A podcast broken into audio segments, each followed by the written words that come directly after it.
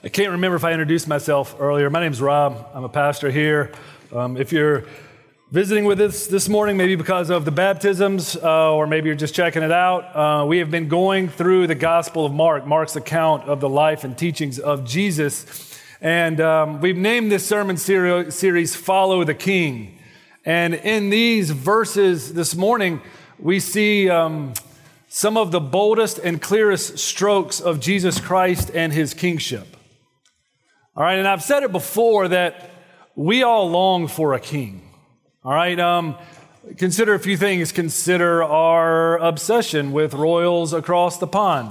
All right, consider our names that we give sports stars, right? LeBron James broke the all time scoring record this uh, week, right? We don't just call him LeBron James. What do we call him? We call him King James.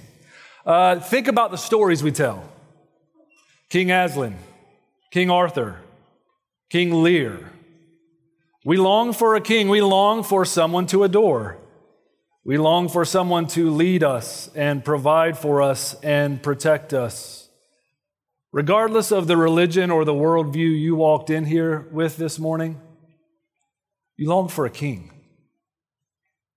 Sometimes we think the best candidate to fill that position is ourselves right? Like I, I, I can lead myself, I can protect and provide for myself. Sometimes we give that role uh, to a friend or to a lover or to a political leader. But here's the thing um, ourselves, our friends, our lovers, our leaders, eventually at some point they are going to fail or frustrate or disappoint us. At the very best, they are pointers. They are meant, meant to signal us, to, to, to have us look for a true and greater king, the one that's at the center of these verses we're looking at this morning. So pray with me and then we'll dive into this passage. Let's pray. Mighty and merciful Father, we pray that you would open eyes and give ears to hear, that you would save us from distraction, that you would unsettle those who are complacent, and that you would comfort those who walk in this morning broken. Each and every one of us, regardless of where we're coming from, we need to see Jesus. So we pray by your grace that we would. We pray in his name. Amen. All right, lots of ground to cover this morning. 25 verses, some. Uh, we got a colt uh, of a donkey. We've got some strange thing going on with a fig tree. We've got Jesus flipping tables and chairs and kicking people out of the temple, and this lesson on faith and prayer. So, a lot to think through. Three aspects of Jesus as the king I want us to key in on, all right? The king's nature, the king's passion and the king's purpose. Those are going to kind of be our outline. The king's nature, the king's passion, and the king's purpose. King's nature. Mark sets the scene. All right. Jesus is entering into Jerusalem. First seven verses. Uh, Jesus gives his disciples like this interesting errand to run. He says, Hey, go into this village. You're going to find a colt that no one's ever sat on. Take it, bring it to me. If someone asks, tell them the Lord has need of it. So that's what they do. They go, they find it, they bring it back. Someone asks, they give them the answer. They're back and they bring this colt to Jesus. It's kind of a strange thing to do. Jesus is going to enter into Jerusalem on a horse. And now, it's not all that strange that a leader, a king, would come in on a horse, right? You think of Roman emperors, right? Coming in on the Appian Way there into Rome to the Forum, that's not a strange thing. Coming in on their war horse. Maybe you want to fast forward and you're thinking England, right? Think about the, uh, the mall, right? That starts in Trafalgar Square and makes its way to Buckingham Palace. How many scenes have you seen of horses and carriages making their way into the city? That's what kings do, right? But this scene is meant to make us stop and think. This scene is meant to say, make us say, like something different's going on. Because Jesus isn't coming in on a war horse. He's coming in on the colt of a donkey. Kids, maybe you've been on a pony and ridden a pony before, all right? Like what Jesus is riding on is, is more acceptable at a petting zoo or pony rides than for a king. But what's on display for all to see is that Jesus is a king that doesn't fit into the world's categories. You might have a note in your Bible that points you back to Zechariah, this Old Testament book, chapter 9, verse 9, where there's this passage that lets God's people know hey, um, there's going to be a king that rides in. He will come to God's people humble and mounted on a donkey, on a colt, on the foal of a donkey. So we see Jesus is fulfilling that prophecy. A king is coming. We also see it because they're singing this song like king things are going down. They're laying down their coats and these palm branches. We do that on Palm Sunday. Uh, they're saying this song, Hosanna, blessed is he who comes in the name of the Lord. And I know when Cunningham, who did a great job of reading all those verses, well done, man, that was a lot. I know when Cunningham read that, you know, blessed is he who comes in the name of the Lord, you thought, oh yeah, that's Psalm 118. I know that, right? All who would have been there singing that know that. It's Psalm 118. And what is that song about? It's about a king who is going to come. It's about the Messiah. It says something about the one who's going into Jerusalem. Just like today, if later this week you're in a room and someone asks you to stand and they, uh, they decide to play Hail to the Chief, right? That says something about the one coming into the room. When they're singing this song, when they're shouting this praise, they're making a statement about who this man upon the donkey is. He's a king. But this king is upon a donkey. He doesn't fit our categories, and that's his nature. Um, I heard someone use this phrase several um, years ago in describing Jesus.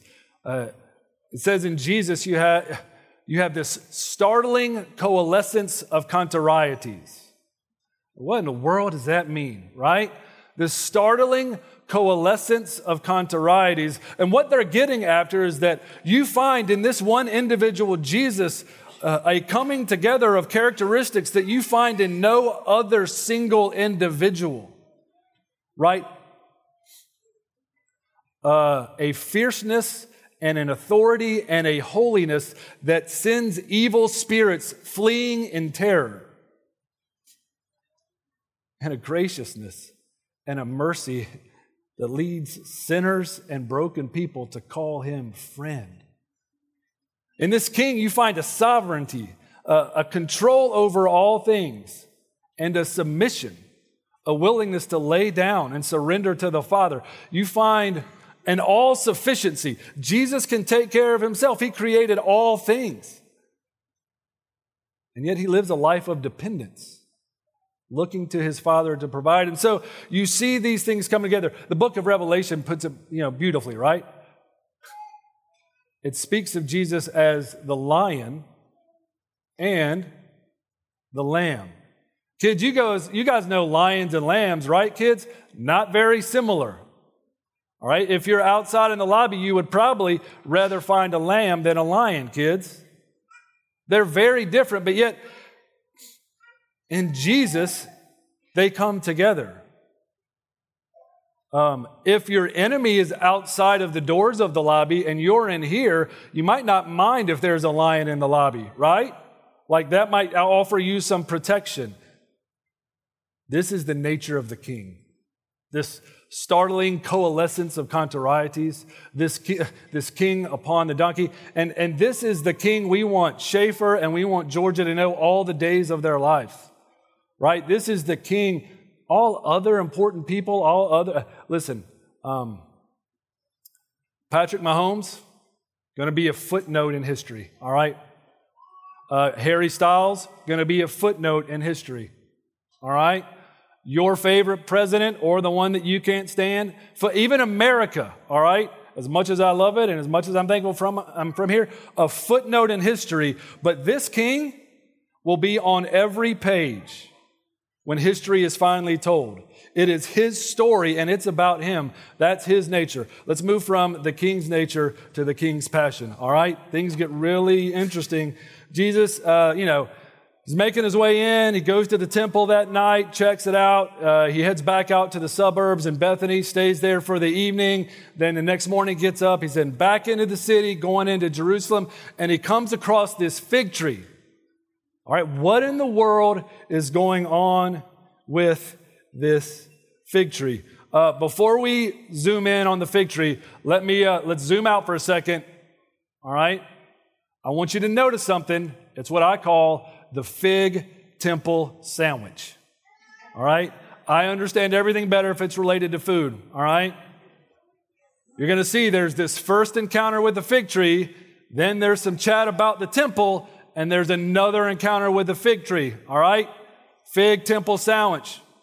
You smelling what I'm cooking? Uh, the only reason I'm highlighting this is to help you see that they are related, that they speak to each other, that there's a connected to, connectedness to them that we want to see. All right? First encounter with the fig tree, Jesus is walking by it. Um, what's going on? Um, on the surface, right, can we just admit this is not the greatest look for Jesus? Right? Like this, this seems really weird. In fact, Bertrand Russell, uh, British philosopher, uh, mathematician, he wrote an essay entitled Why I'm Not a Christian. All right? And he actually gives this uh, encounter between Jesus and the fig tree is like one of the reasons why, like, yeah, I'm not a Christian because of what, like, what Jesus does here, right? Because I think there's a sense that we see uh, that it looks like Jesus is out for a walk and he's hungry and he sees a fig tree and he goes to check it out and there's nothing to eat there. And really, it's just about him being hangry. And so he like curses it. And that's what this is all about, right? Like, you know, there's the He Gets Us commercials that are out these days. And like, I think this could make a, a He Gets Us commercial, right? Like, Jesus is hungry. One time he didn't get food and he cursed the tree. He gets us right? Um, that's not what's going on, unfortunately. That's not at all at what's hap- happening here. Let's, let's make sure we understand the facts. He is on a journey. He does see from a distance there's this fig tree with leaves on it, all right? It's funny, we're told that it's not the season for figs, too, right? Like that's a helpful detail. He goes up to it and he investigates closer.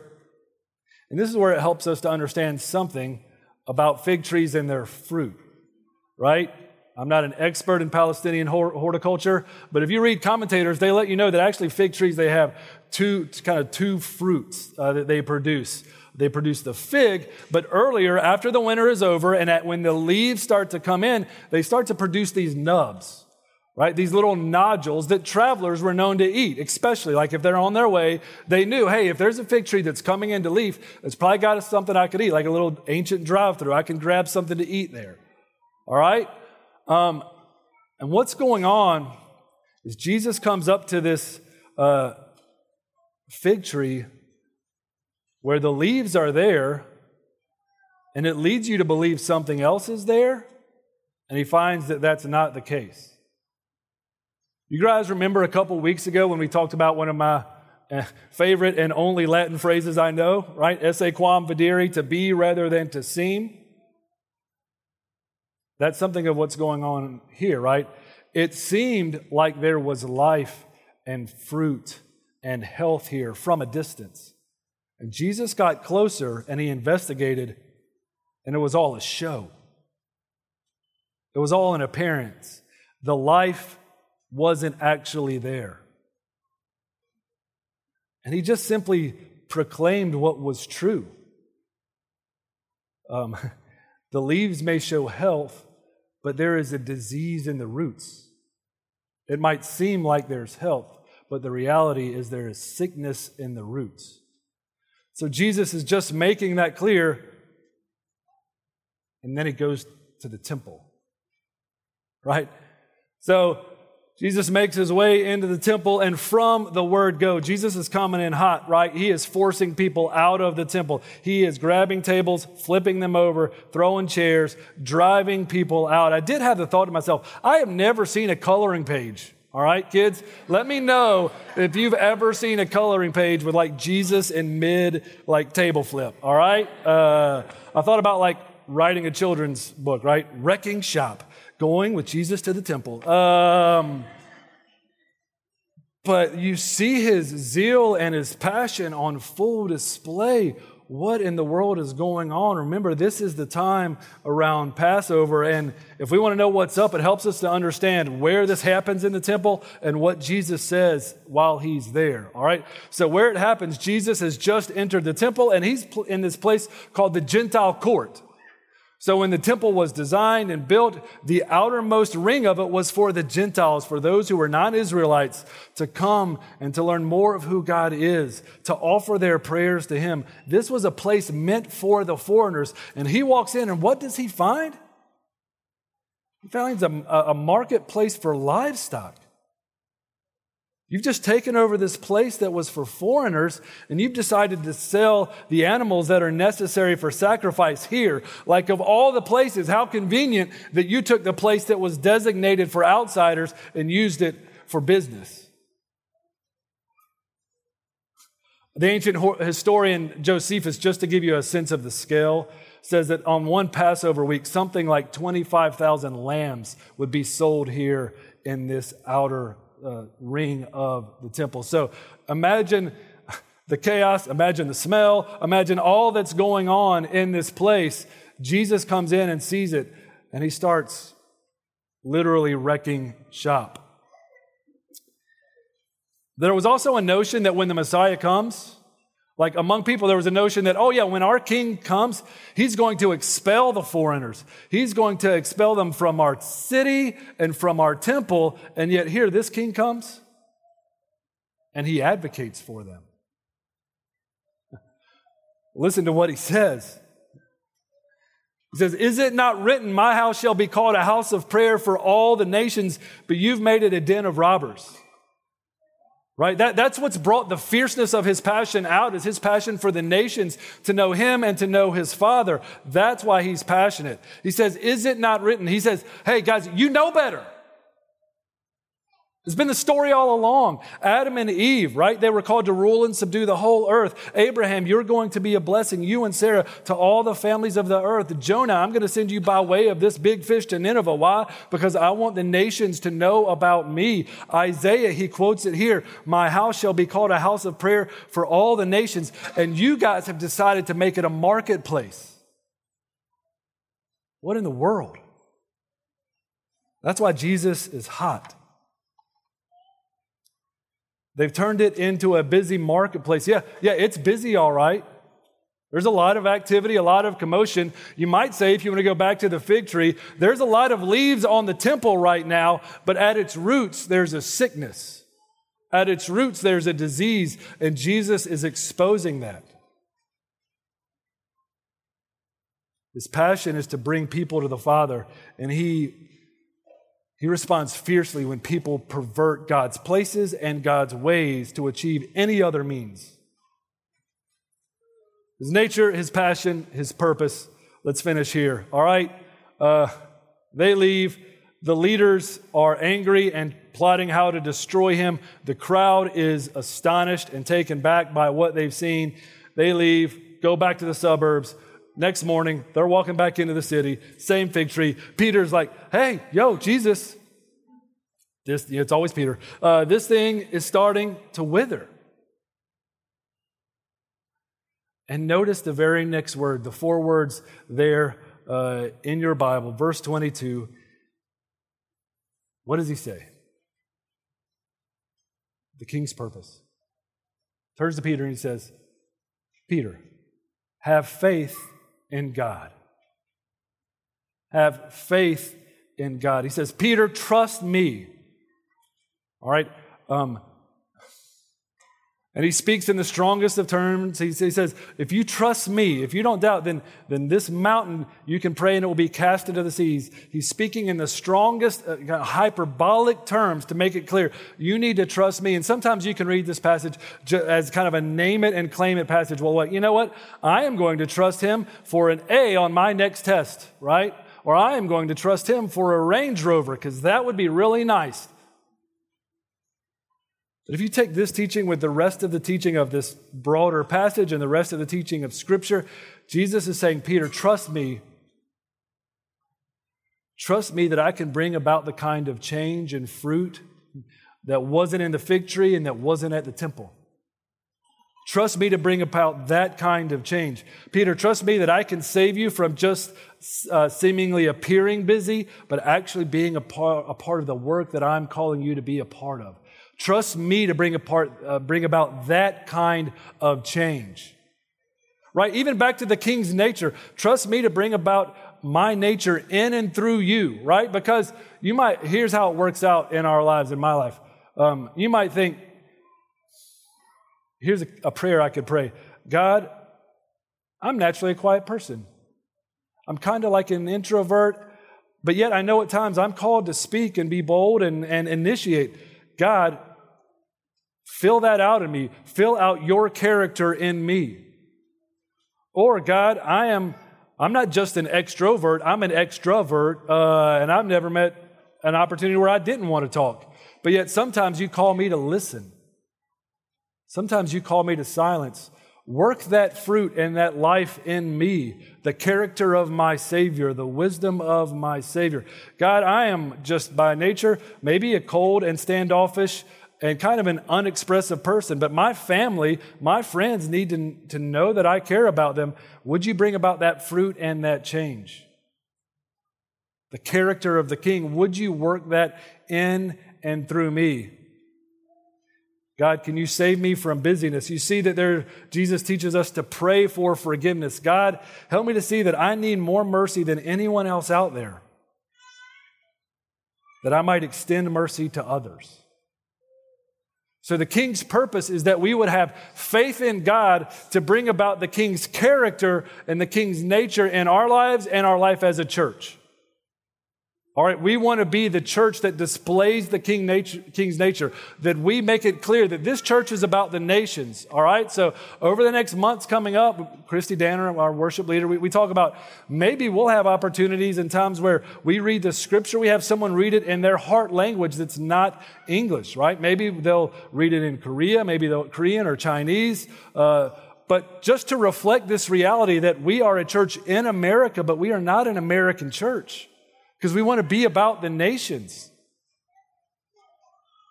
We want the king's character to come out in our church where people find mercy and hope and healing. Listen, I'm a pastor and I work with staff on the church. And I'm sure it's tempting to, for you to think that much of our job is just asking you to do stuff, right? Like, Rob, if I get one more email from you asking me to do something, and this is a check on us, do we want there to be activity at our church? Yes. But we pray that it would be activity that brings about the king's heart and the king's nature in us. Not activity for activity's sake, not busyness for busyness' sake. It's because we want people to help with children's ministry so that Schaefer and Georgia hear about this king all the years that they're with us.